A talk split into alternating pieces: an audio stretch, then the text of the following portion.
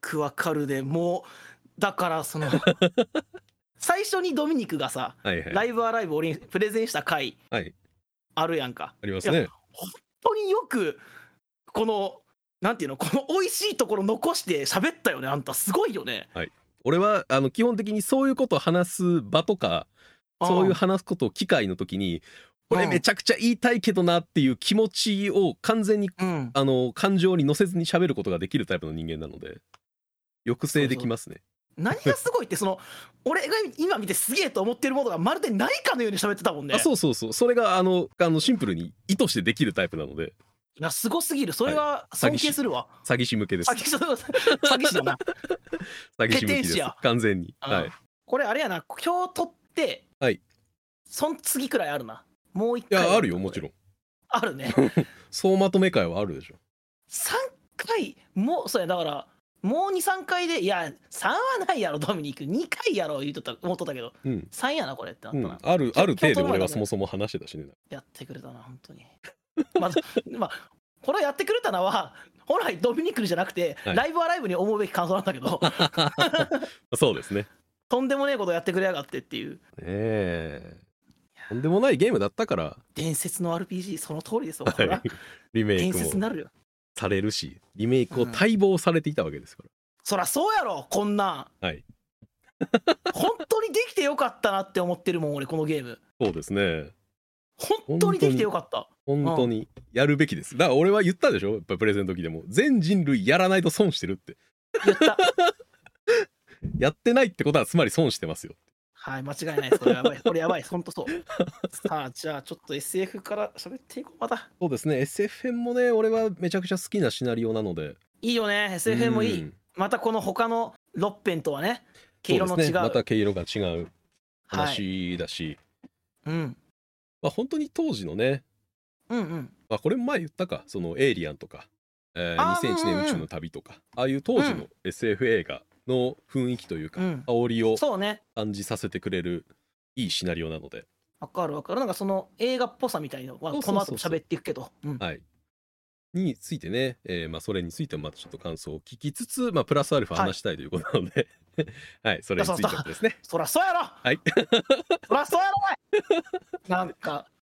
なんか何があるんですか他にみたいな喋りになってるけ どはい当たり前だろまあね、まあまあそのあなたはそのまあねまあドそこミニがク曰く、はいドミニク曰くね7本のはいオムニバスのゲームですけど、僕らまだ喋ることがあるので、プラスアルファがあるということはないんで、喋っていきたいと思います。 はい、というところで、えー本日のライブアライブ、えー会は、えー SF 編、えープラスアルファ編です。はい、はい、そうで というすことで、えータイトルコールお願いします。せーの、サブカルのぬかるみ。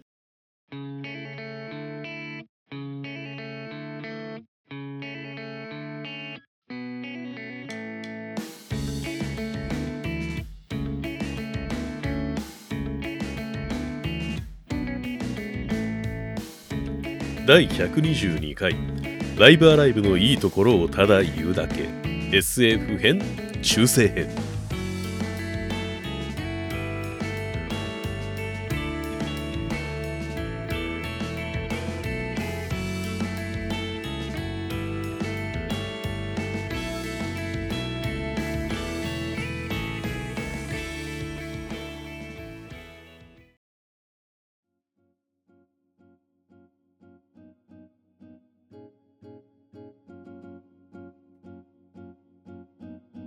じゃあまずは SF 編から SF 編ですね。 SF 編ですね最初何かわからないけど、何かを運んでいるああそうですね貨物船ですか貨ら物船ですよね。はいそう。で、これはでもなんかそのた大変重要なものなので、何としてもこのうん地球上に届けて届けなければならないと。はいそういう任務をまあ負った。まあ、人々の話なんですが主人公は人じゃないのよね。そうなんですよねそう。まずね、まあみんなコールドスリープで寝てんだよね。こうやあってそうそうコールドスリープのねそのシーンから始まってこの一人があそのうそう完全にこのコールドスリープのシーンから起き上がるところは完全にエイリアンのパロディですねあ、そうなんだ。完全にエイリアンですねこの辺りはああ、その、まあ、一人のね、うんカトゥーという青年がさ、起き上がってさ、部屋に行ってさ、まあロボットを作るのよね。そうなんです丸い一等身のロボットを作るのよね。うんこれが今回、プレイヤーが愛することになる主人公ね、うんキューブですよね。はい丸いのにキューブそうそうそうだから最初コロってねつそけうそよううかそう、うん犬じゃないんだからみたいなこと言いながらうん、キューブってつけることにしてそしてまあ他のメンバーも起きてきてねもうすぐ地球が近いからって言ってねクルー全員起き上がって、そうそうそうそう船をね多分細かい操作が必要だからみたいな理由付けがあってね確かああそうだねそう着だね陸が近いというか地球が近いからっていうの、なんかそのみんな起きてさ会話していくとさこう、うんセリフ回しとか喋り方ももうすごく洋画の吹きか吹き替えっぽい感じすするくないそうだねやっ SF ぱね本当にこれもねハリウッド映画のうんなんかテンプレ的なというかベタ的なというかそうそうなんかめちゃくちゃ洋画っぽいなっていう印象うんこの辺りは本当に SF は特に洋画のセリフ回しはめちゃくちゃ意識されてるとは思うねいやいいよねほでまたこのねまあまあ今回もはいおなじみの、い豪華声優陣ですよ ね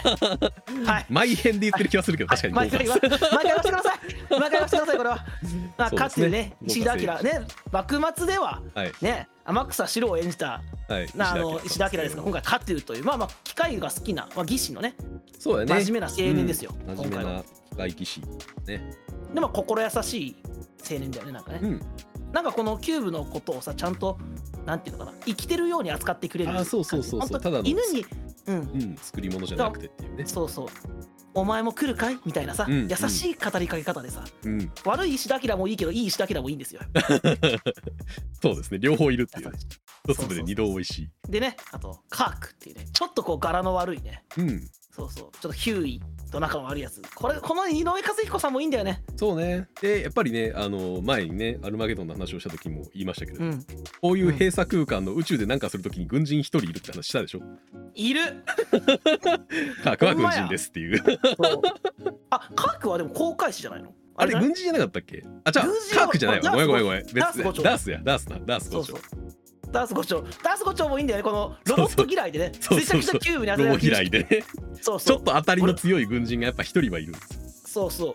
なんで俺がロボットなんとかいなきゃいけないんだそうそうこれまだこれまだ内田直哉さんだから、そうね、そうそうそう アルマゲドンつながりでこうそうそう豪華だよねでまあカークちょっとあの柄の悪いカークってはね、いはいはいヒューイあのまあレイチェルって彼女も出てくんねんけどさそうですね、そうそうレイチェルはまあ海田優子さんで、うんカはークは井上和彦さん、い、柄の悪くてちょっとこうちょっと嫌なやつな井上さんがいいんだよねちょっとね皮肉屋というかねそうそうそうそう、うんだからみんなコールドスリープで起きてブリーフィングルームだったっけ最初に集められてさ、うんうんうんうんなんだブリーフィングはゲームをして終わりからつまんないなみたいなこと言って出てくそうそうそうそうそうそうそうそう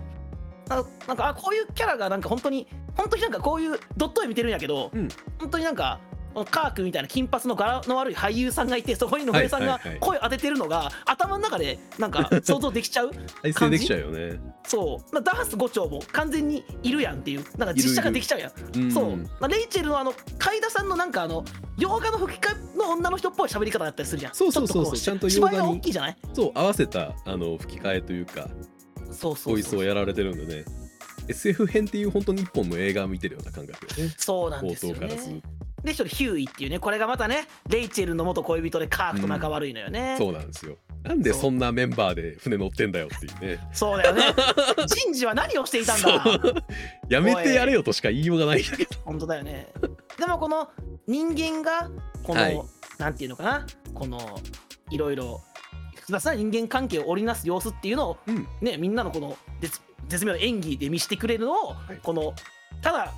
一人というかただ一体うん人間じゃないキューブという立場で見ることになるのよね。そうなんですよキューブの視点を通した全員の関係性を見ることでやっぱり見えてくるものだったりとかそうそ感うじでてみくるんなものとが違う喋れるけどさうんキューブが人だとさそことは人間関係ができてしまうけどでもキューブはそうそうそ人うじゃないからさそうあくまで外側にいる感じの会話になるんだよね。そうだからあなのんか人間関係が増えないのよねこれ以上の関係性がそうそうそうそう。ここがやっぱりだからあのただシナリオを見ていくそのサウンドノベルを見ているプレイヤー感というか、うんうんうんうん、えー人間関係関係性が動いていく展開が進んでいくのを外側で見ている自分っていうこの感覚に近しい部分かなであの船長はね稲田哲さんなんだけど、なんか船長だけなんか起きてこうへんなみたいなそうなんです時よ間に厳しいはずなの にな何してんだろうなみたいは、ないことやってたらまあこんなさ仲の良くないメンバーでさすごいギスギスしてんのにさこれからいろんな事件が起こりますはい無事につくたどり着くわけがなくというまあそりゃそうだよねそりゃそうだよねまあねこんだけギスギスしててあのパッて暗転して数日後無事にたどり着きましたやったら逆に面白いけどねそうやなあ終わるんやって いういやこれまで6本やってきて7本それやったらおいどうしたって思うけどな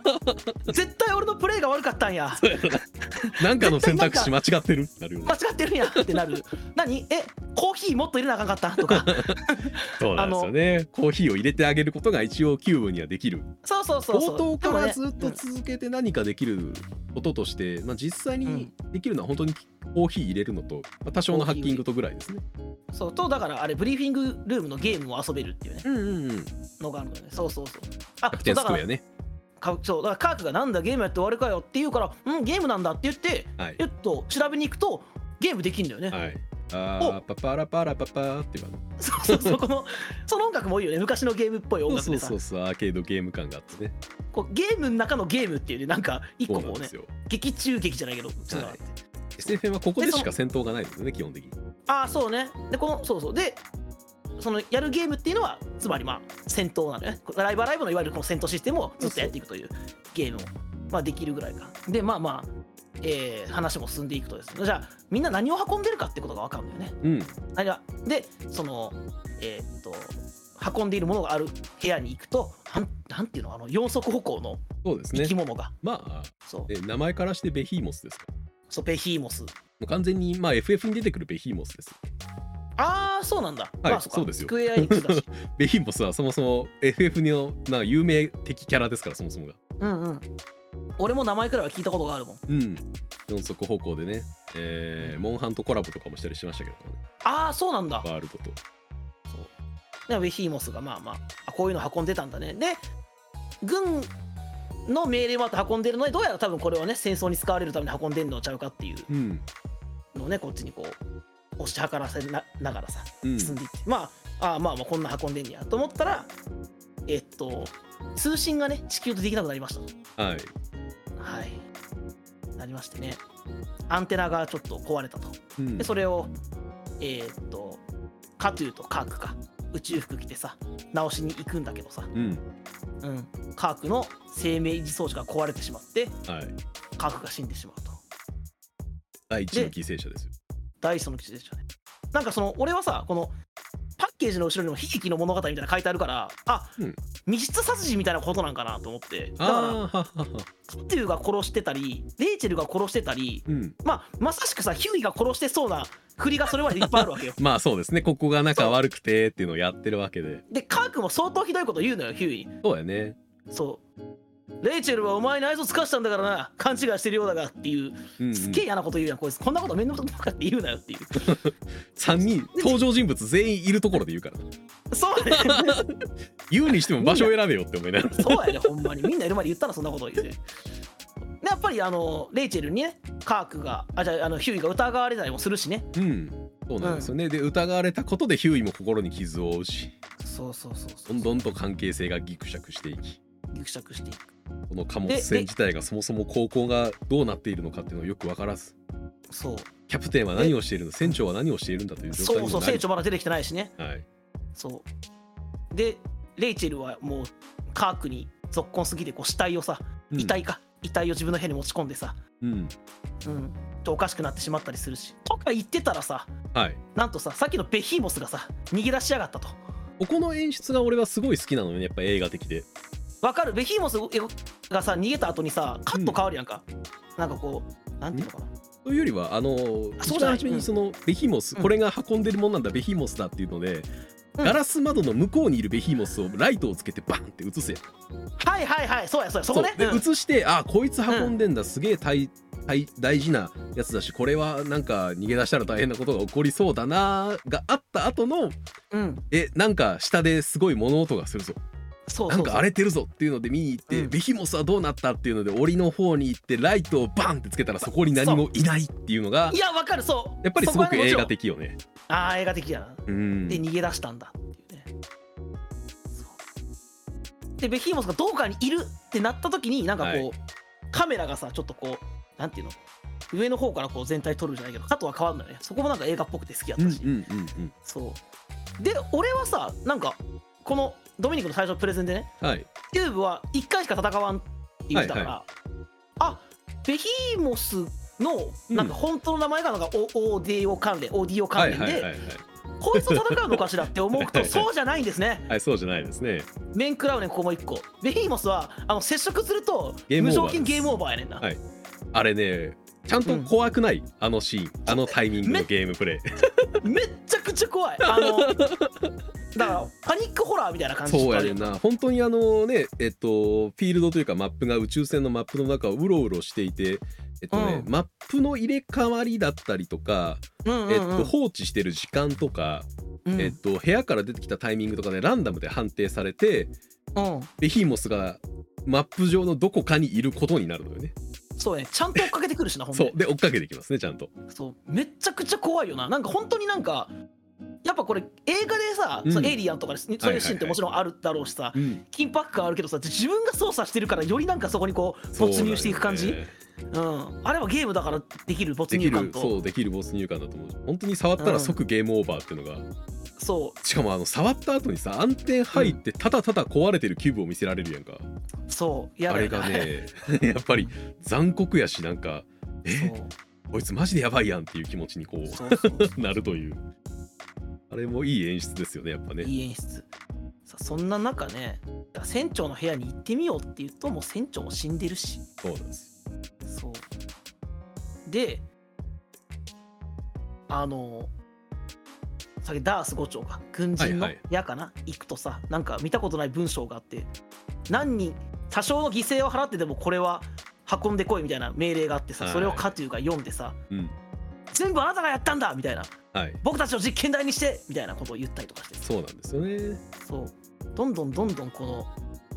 船の中が本当にこう人間関係荒れていくというかさギスギスしていくというかそうそうそうでも結局あれなんか犯人いなさそうじゃないみたいなね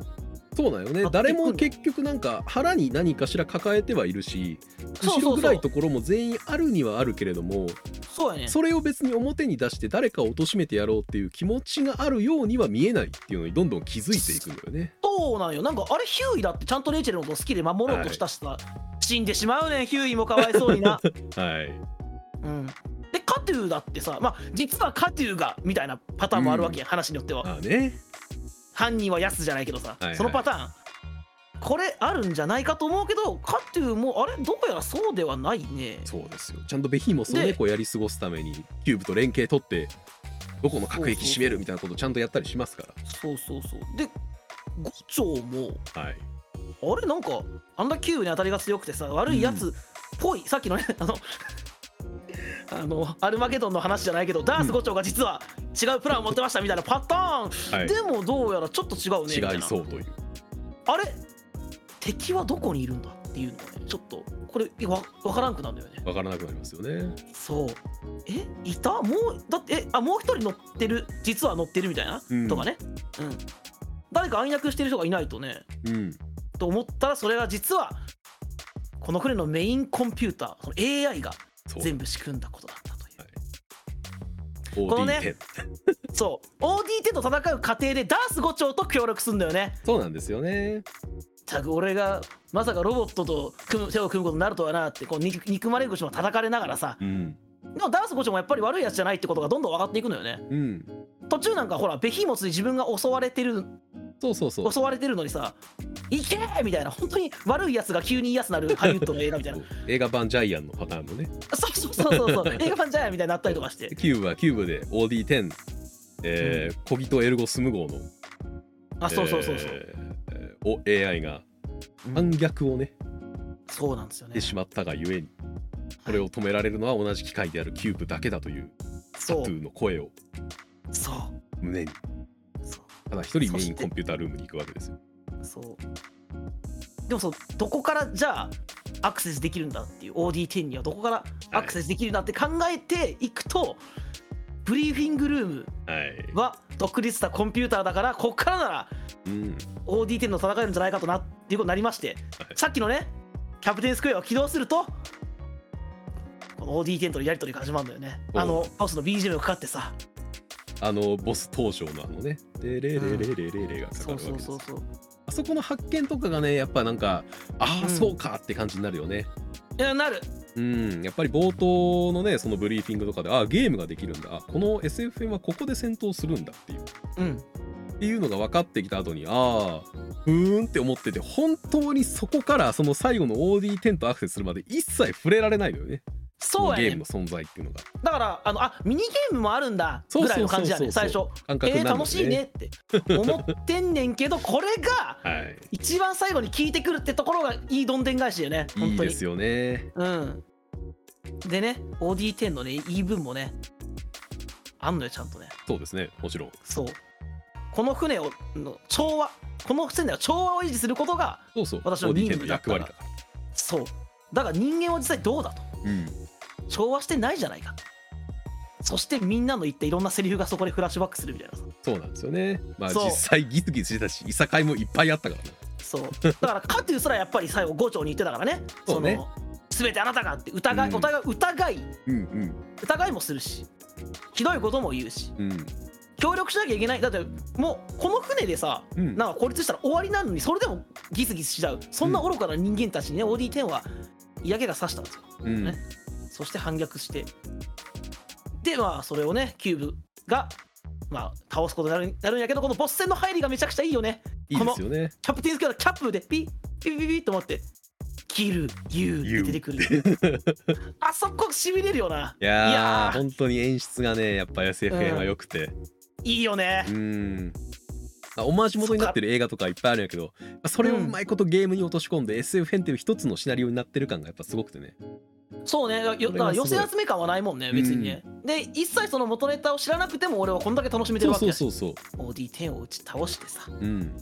そうベヒーモスと戦ってた五丁もなんとか帰ってきてえ五丁強っと思いながらね、ちゃんと倒せたんやっていううん、これぐらいじゃやられんよみたいなこと言いながら帰ってきて本当に一番強いそうで五丁がねそうなぜロボット嫌いになったかを語んだよねうん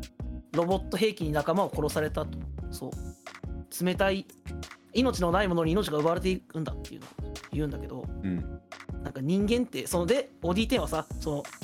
なんか人間に嫌気がさしたけどなんかこのうん人間ってそれだけじゃないよねみたいなことを思わせてくれる話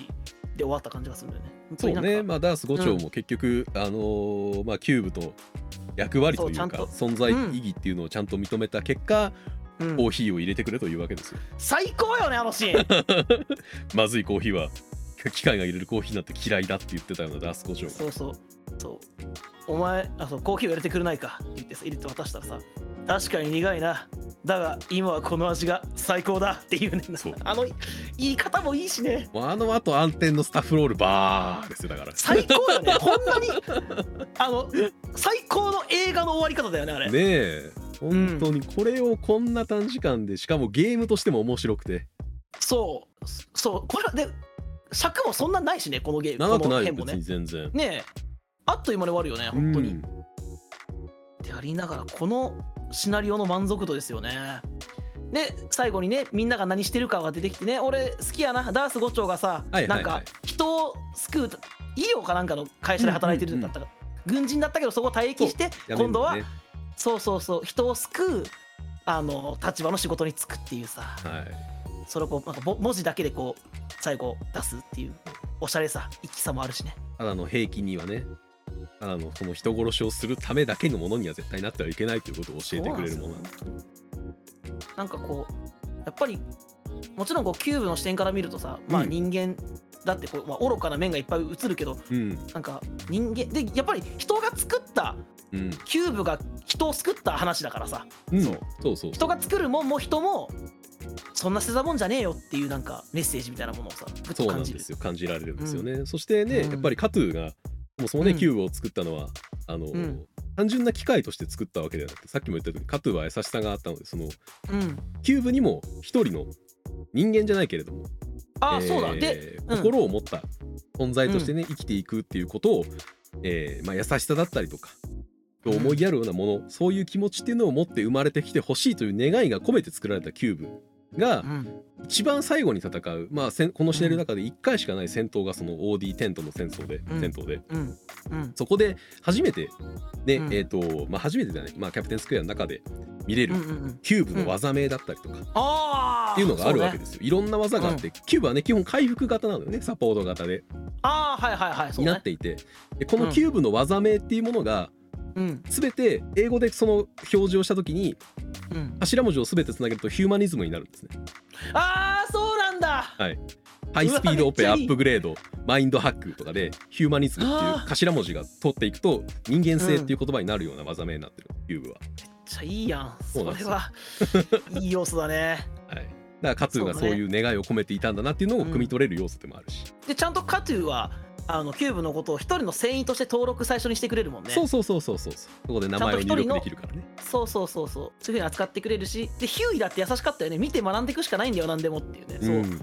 そういいことも言ってんだよそうですよいっぱいいいこと言ってメッセージ性はめちゃくちゃ詰まってるのよ実はちゃんとそうなんですよねうんそうあとメッセージ色一番強いなとは思ったねうんなんかこれまでの変の中でえーやっぱ現代に一番近い時代の話ではあるからねああ確かにそう未来の話であっても価値観の一番近いところにはある気がするから、ああそうかもしれん、ううんんそういう意味でも余計に映画的に感じれたりとかキャラクターがやっぱ好きになれるというかキューブだって本当にキューブは CV もないから、ないよねあの電子音しかならないから確かにセリフも言わなければ言葉も発さないけれどもうんそれでもなんか OD10 とこう相対してるキューブを見ると、なんか胸に熱いものが込み上げてくる感じになったりとか確かにそれはあったそう熱かったなそう、うんなんかそうそうやねんな1回しかない戦闘はね同じ機械同士でっていうのもはい熱かったしなそうねそのなんか込み上げてくる気持ちを、まあ、人間性と多分 Q 加藤は表してるんだろうなと思うよ、なるほどもう一回やらなきゃ SFM も、そうですねうまあねあの、ん、まベヒーモスから逃げ回るあのゲーム性っていうのはあうん、うん、実はあのエイリアン映画のおう映画のエイリアンの「エイリアンアイソレーション」っていうゲームがあってへえあの 3D の超美麗なグラフィックで、うんえー宇宙船が舞台にはなるんだけれどもおうそでのきん宇宙船で自分がうん 3D グラフィックですよ、おう FPS 視点で操作しているとおうガタンガタンって言ってうん上の排気口とかからエイリアンがズルーって出てくるっていうのを体験できるゲームがあるのでああ面白そう興味がある人はぜひプレイしてもらいたいですねちなみにこの「エイリアンアイソレーション」もエイリアンに捕まると一発アウトだったりしてるなるほどね。ああ、同じなんだね。SFN と。とか愛が感じられるえーシナリオですねいろんなはい。この絵いやーよかったな。もう一回、なんかもう一回、その、こういう話だ、話になるっていうの分かった上でもう一回ちゃんと、そう一ね人一人の言葉とか、やっぱりその、どうなっていくのこれ、どういうオチがつくのとか、うんどう展開していくんだろうっていう、その、この先どうなっていくかっていう予想が、うんやっぱり楽しかったし、やってる途中、俺の中で大きく占めてたのね、はいはい SFN っはいて。はいだから、オチを知った上で、やっぱり一人一人のキャラクター、うんんもう一個んん言葉とかにね、うんちゃんとフォーカスしてみんな悪いやつじゃねえんだって最初から思った上でねそうやちゃねんとこ誰かうにやりたい、誰かが犯人なんだじゃないかって思う思いながらやってしまうのもねうんうん人間の心の弱さでしょうからうん、 そうですね はいその通りさあそんなねもう一回やりたい SF の話、ねああ7つ終わりましたねいやー、お疲れ様でした、えーゲームクリアということでおい終わってないだろ あーゲームクリアということでこドミニクこれはずっと前から思ってたんですよまずうね、はいまず、はいい、はいやあのねえーまあ俺パッケージで買ってますダイバーライブね、いはいいやいや7本ちゃうやんけ8本やんけま ずおいおい8本目があるぞと、 まあねだってスイッチのパッケージにうん主人公8人載ってますからねだって乗ってる乗って るあれって思ったねあれ8人あれなんか見てないやついるけどあれみたいなこそうドミニクが一切触れなかったなんかあるぞと思って、はいさあそれがじゃあそれが何何かというと中世編だとうそうですねあのリメイク版リメイク版からはちゃんと公式サイトに載ってたんで俺言ってもよかったんやな存在はって思いながら ああそうねだから多分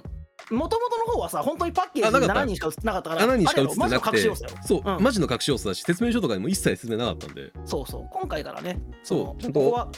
オルステッドの存在は明らかになった上でそうそうそうそう進んでいくまものになりましたが、あずっとだからうん価値あるねって思ってたただはいまあまあ一つ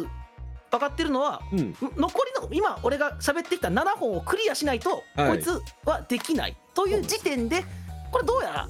まあ、特別なシナリオっぽいなと、うんううんん、で、えーパッケージの裏にもねどんな話かちょっと載ってます、はい勇勇者が行く魔王打倒の旅路はいあれここに来てどうどうみたいなね、今まで7つね道外れたがゆえに、まあ、王道に戻ってくるのかみたいなまあまあだからどういう感じなのかなみたいなえ王道で終わらすライブアライブがっていうのもあるしうんなんか一級いやこんだけアンチやアンチ RPG みたいなねこれまでいなかった RPG やってきましたけど、どうどうでも一丁あのどえらい面白いシナリオを投げてくんのかとかさ、はいはいどういう風になるのかしらと思いとりあえずまあ僕終戦編をねはいはいプレイをしてもうクリアしております、ああ終戦編、はい中世編はもうちょっとね、まあ、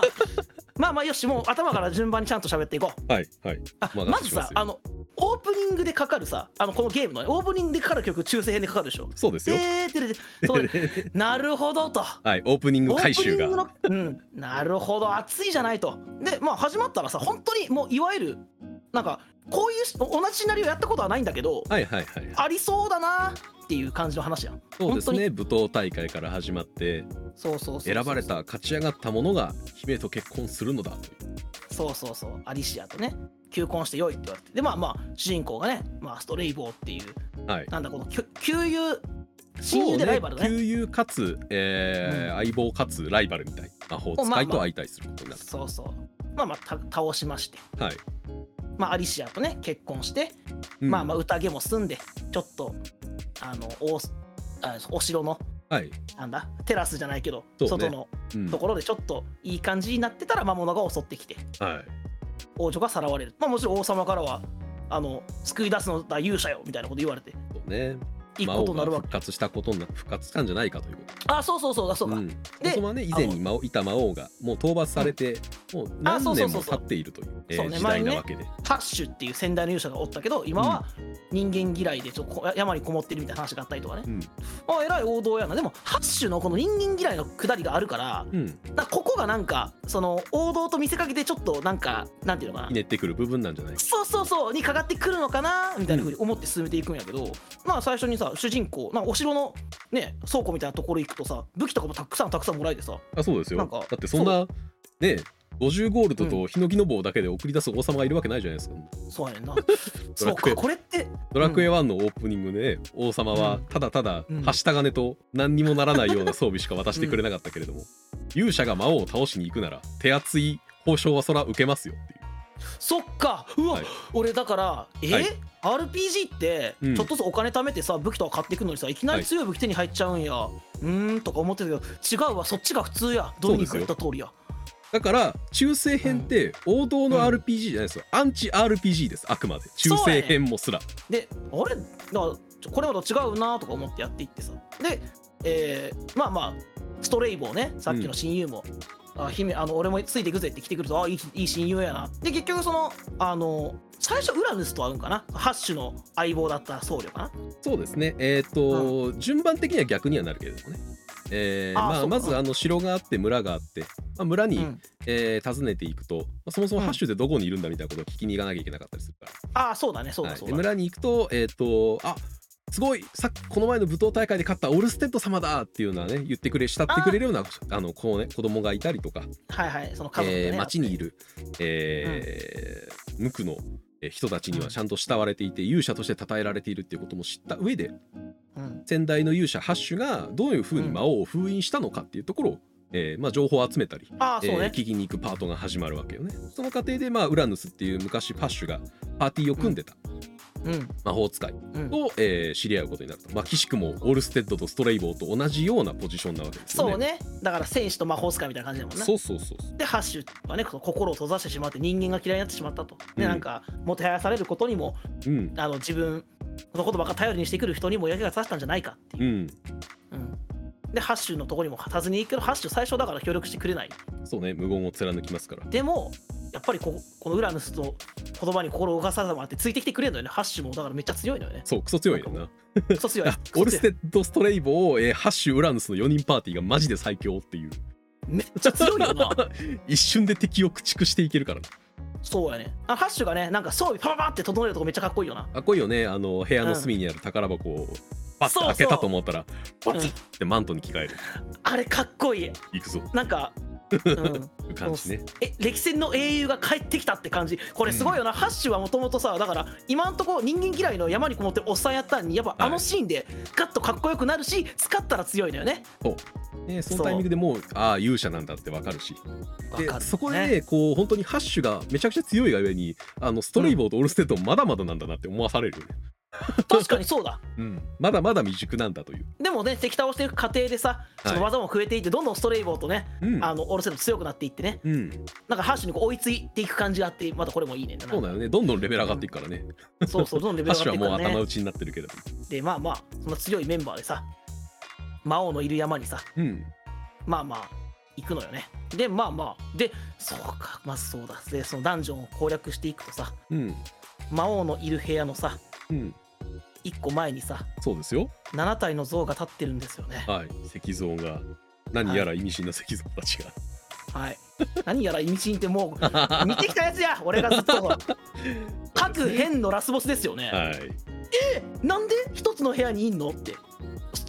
え違う話だったよねみたいなびっくりするよねびっくりするしかも調べることも一切できないよね確かねできない最初できな一い番初め見た時は本当にプレイヤーだけがただ気づくっていう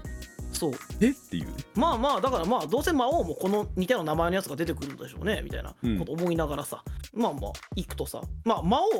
いいんねんけど敵の名前魔王でしかないねんな普通そうですよただの魔王ですなんだあのちょっとはいあの肌色のでっかいコウモリみたいな悪魔みたいなさ、やつをあ魔王倒したわって思うんだけどハッシュがねいや本物の魔王はあんなもんではない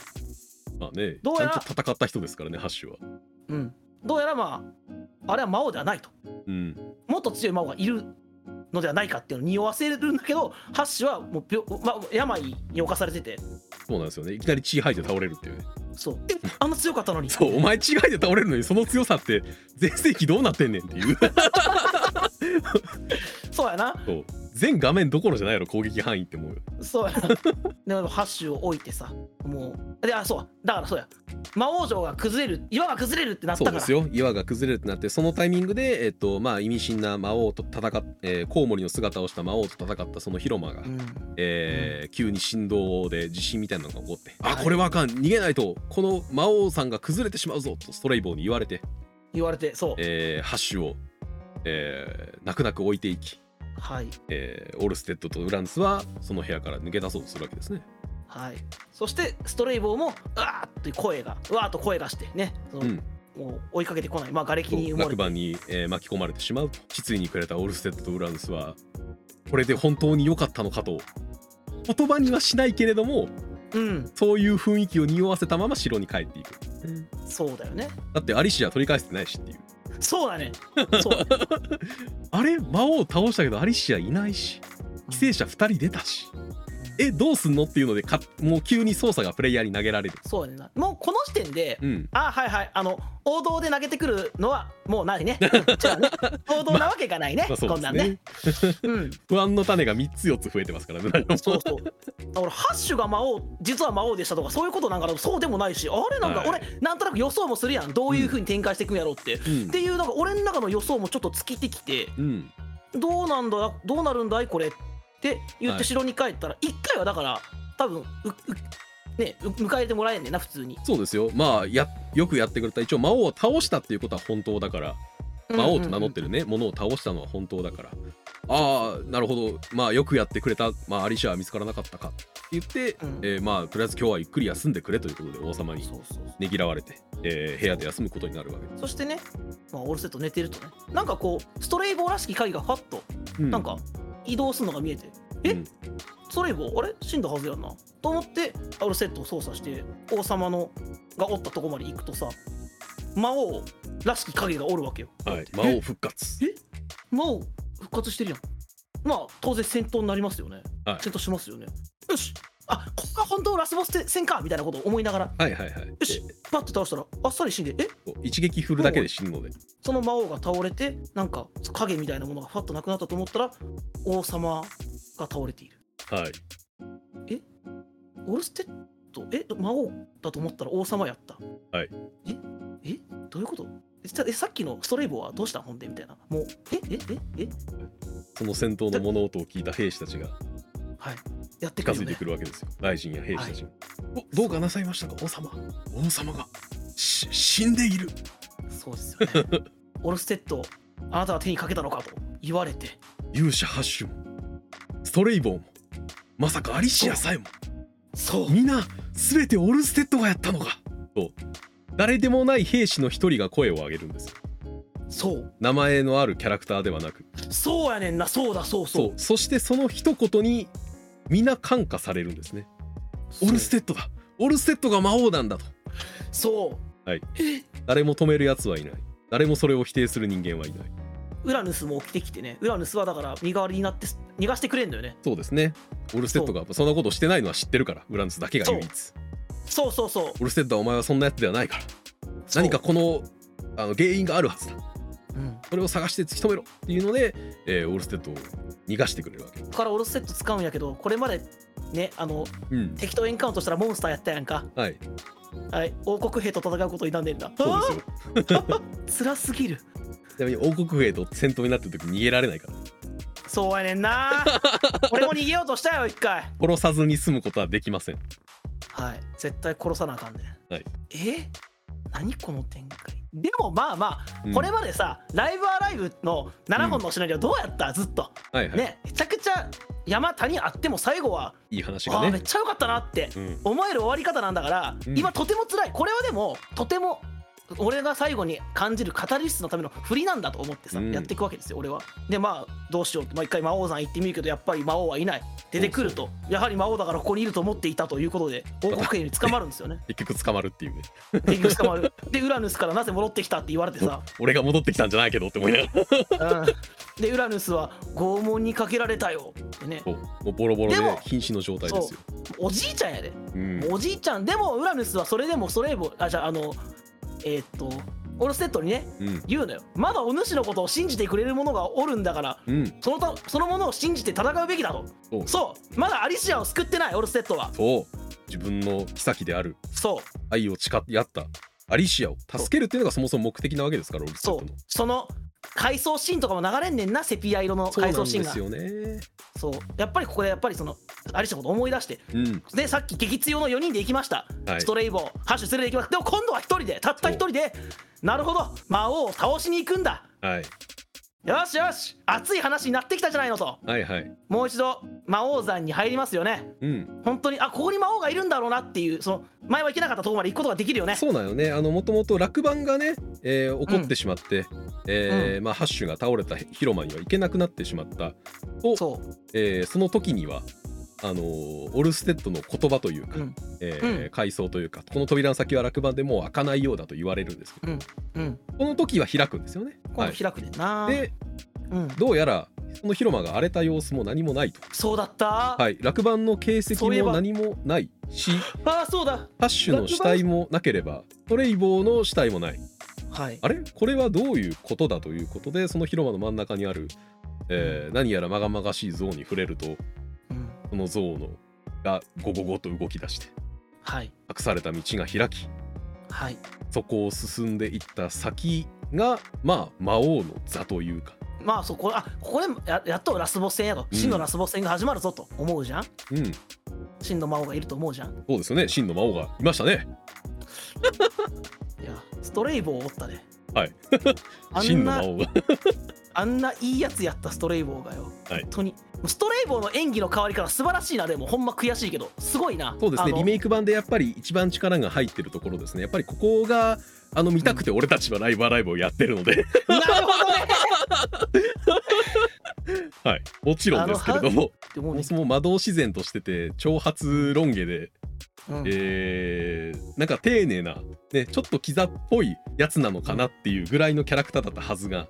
はい荒い言葉を使いハッシュへの敬意などかけらもなくそしてオルステッドにはもう恨み事ばっかり言ってくるわけですそうよですよこれまでの全てにオルステッドへの全ての恨みをあそこのセリフをいつもお前が邪魔をしやがるっていうあの感情のこもり方ねはいやそれえいいよ演技としては素晴らしいけどい、うん、いやあのプレイヤーとしてはきつ いよお前お前ってそでうなん親友だったうんストレイボーと戦うことになるわけですよでもまあまあそれをまあ一つの熱さ熱い展開じゃあ熱い展開かそういうこあとーもあるでもねやっぱりここのねその、うんなんていうの、えーうんストレイボーのこのうん「あの世で俺に詫び続けろオルステッド!」っていうセリフがやばいなうんあのゲーム界隈の中で、まあ、言ってしまえばレトロゲームの、えーうんうん名言名台詞っていっぱいあるわけよ。あうんうんうん、うん、にえっと、輝き続けてる名台詞なんです。なるほどね、はいちょっとミーム的な感じいやもうそんなレベルミームっていうレベルじゃなくて本当に名言として置かれ続けてるもあんーね。あの世で、なる俺に詫び続けるオルステッドってほどうん、死んだところで許さないし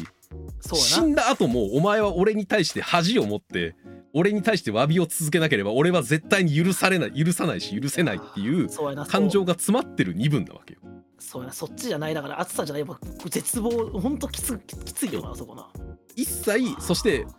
問題だったのはオルステッドがそれを何も知らなかったというのが問題なわけですよねそうですよね知らなかったね、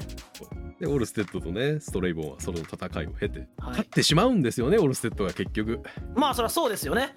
主人公主人公なんだから俺たちが操作してね戦ってんねんから勝つよそこやられに、ましたね、まあ奥にアリシアおってんな来んねんアリシアはいあアリシャ連れて帰れると思ったら「来ないで!」って言われんねんこの人は来てくれたわあなたは何もしてくれなかったじゃないって、はい、つらいつらいつらいほんまに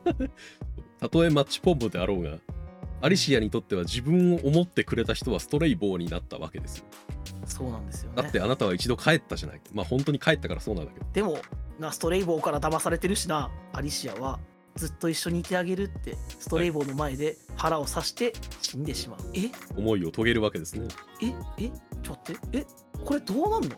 思ってたら 主人公の語りが始まるのよそうですよ今まで一言も喋らなかったオルステッドがそうですだプかレらイヤーが動かしていただけの人間だったやつがこれまではさ他のこれまでの7本のシナリオはさ、まあはいあのキューブは別だけど喋るやんみんな、はでオルステッドは喋らなかったからはいはいだからねドラッグエの勇者とかそういうノリに近いプレイヤーイコールうん主人公みたいな感じにしたのかうんそ王道中性編だしって思ってたけどこれ口を開くのよねうですよ魔王などいなかった俺が魔王となり人間たちに愚かさを思い知らせてやるって俺はオルステッドではない私の名は魔王オーディオレレレレレレレ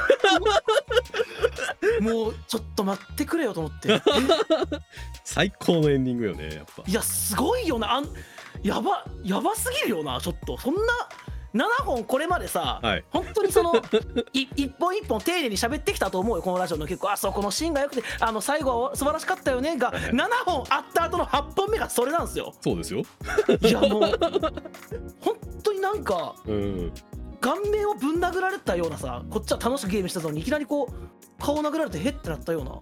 衝撃とさ本当にね当時小学生やと思うわやってたんうんうんいやもうなんかうんえっていう気持ちと今俺はとてつもない何かすごいものを見ているという感覚とわかるオルステッドはこの後どうなってしまうんだろういやでもオルステッドじゃもうなくなってしまったのかっていうなんわかかる寂しさとかああうんうんうんうんでやっぱりその辺りになるともう気づくのよねやっぱりもともと勇者様頑張ってくださいって城から送り出してきた市民たちはうんうんオルステッドが北欧殺しのお目を着せられて逃げる時に家の中に一歩たりとも入れてくれなかったし誰もかばってくれる人間はいなかったしそうだった初めに舞踏大会の優勝者って慕ってくれた少年すらもうん親にはこの人には近づいてはいけないと言われてそうだねオルステッドは全ての関係を断たれうん唯一の望みであったアリシアを助けるということすらも最後の引き金を自分が引いたわけなんですよねそうなんですよねだからこそ魔王などどこにもいわいわしなかったんだいやーすごいこんなことしてくるとはいこれが2 5 6年前のゲームこれ伝説のゲームだわって思ったよ本当には いなんでこんなこと思いつくんやろうなって思うもんなまあそこまでにいっぱい王道の RPG があったから逆逆にねまあ余ね計にっていうのはあるけどね,、うん中世編は衝撃的やったないやー本当にね中世編は本当に RPG 界に残るシナリオなのでうんわかる、ダイバーラインの本編はここから始まると言っても過言ではない部分なのでそう俺もね思った同じこと思ったはい今やっと本編やってる感じするって思ったそうでしょで今、うんライブアライブの、えー一番大きな伏線を回収しましょうパッケージあるはい今手元にあるよライブアライブって書かれてるよねあのキャラクターが A の形に並んでてなうん書かれてるよライブで A 挟んで、えーもう一個ライブって書かれてるかあの鏡文字みたいそうになそうってるよそうねこれライブはイビルですよ、悪として生きるあーすっげえ マジで言ってんの、はいやば私こそがまであるそれは一番大きそれなは伏線回収ですよねまあタイトルで落ちてるでよ一番実はっていううーわえで一番上にいんのオールセットそうですよ A の頂点 A にいのる頂の点はにオルステッドですねうーわ何してんの本当にいやー名作ですよね本当にこれはこれはすごいよねもうあんだけ俺がこれ面白いよねこれ感動したよねかっこいいよねって言ってた7本をはい全部不倫してそうこですよの8本目ですよそうですよ 何してんのマジでいや7本全部クソ面白かったから余計になそうやねここれすいやもうどんでん返しうんねどんでん返し好きよそうゲねームグやッってさんなんか大好きよそうねどんでん返し好きだっていろんな話で言っていた気がするけれ言どっもてきたい大どんでん返しやなこれはそれは俺が強く勧めるわけでしょわかるこんなうん終わり方はいさすがにライブアライブここで終わらへんやろはい思ったところでこれまでずっと終わる時はおしまいとかねそう襲ですよ撃みたいなはい出てまジすけエれどンドフィンあの終わりが全部終わり方が違うのも全部いいんだよねおしまいとかね、で初めて見る文字 To be continued とか出てくるわけですよね、はい、ここでは終わらないんですね中世編あそりゃそうでしょとはいあそりゃそうだよねつうって、んそして、えーシナリオ選択画面に本当にこのパッケージにも載っていなかったもう一編が追加されますと、はい最終編お最終編でも主人公ははいどうすんの、オチ最終編の主人公を選択してくださいはいこれまで自分がはいやってきたあのシナリオから一人選んで主人公を選べとそうですよちょっと待ってそしてねこの選択肢が7人ではなく8人なんですね、 はい、はい、そうなんですよオルステッドすらも最終編の主人公として選択することが、はい可能となっておりますというはい、はい、こ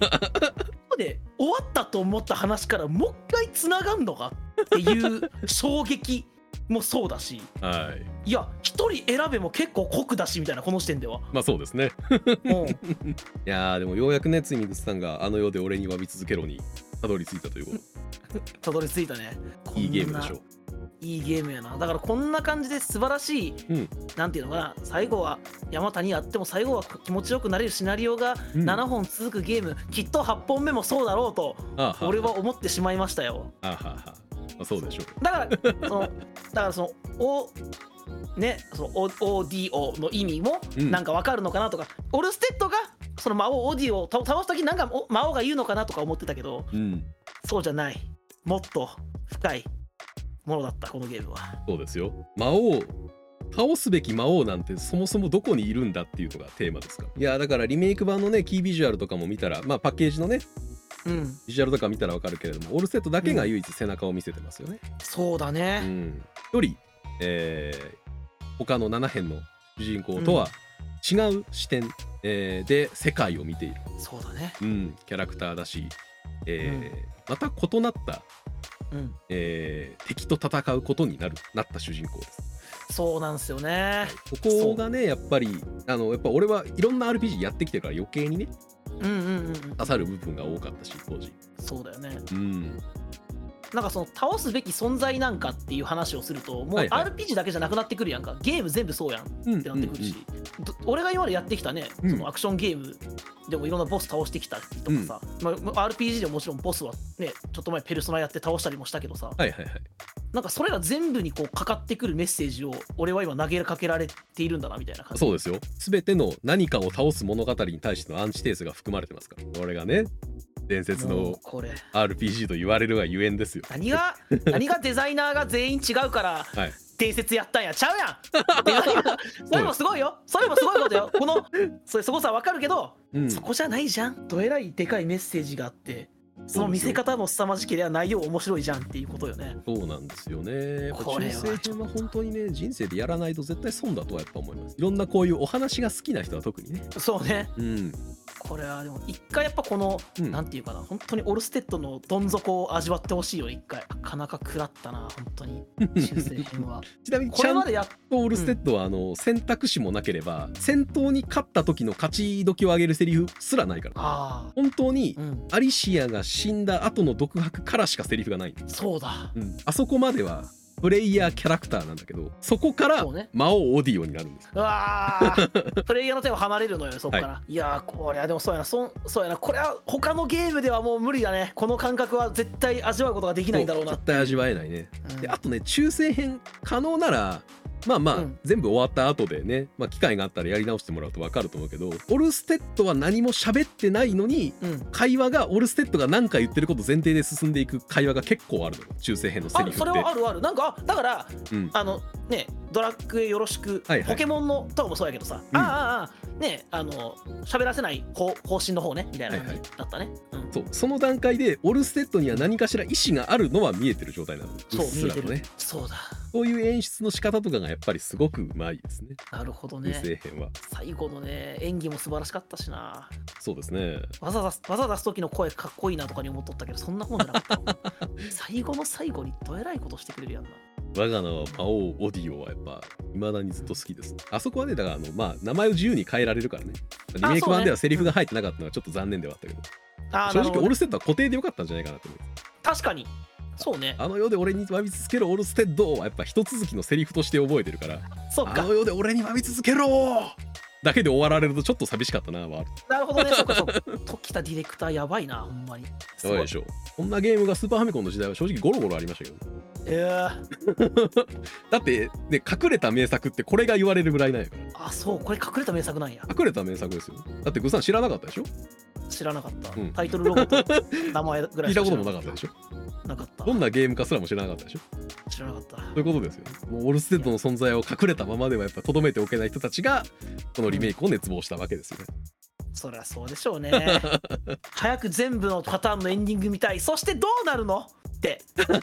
オルステッドやオディオはどうなっちゃうのって気になって仕方がないねそうですねぜひともいろんなエンディングいろんなパターンを見てもらう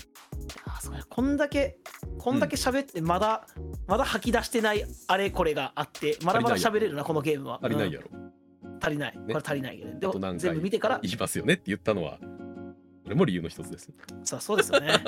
それはだって中性編終わって最終編終わりましたからいや良かったですねじゃあ次はいけないでしょ、いけませんいけま せんこれいけませんねまあ、そうなるだろうなとは思っていたのでまあまたタイミング見て喋ってもらえたらいいんじゃないですか今すぐやりたいぐらいだからすぐ喋れる まあもう本当にまあ次回また喋りますだからそうですねこれはうんはいまた、えー次回のライブはライブ会、まあ、多分次が最後になるとは思うんでその時もお付き合いをいただければ幸いでございますはい、よろしくお願いします。ということでえっと本日のドラスは、えーライブはライブ中性編、えー SF 編もでした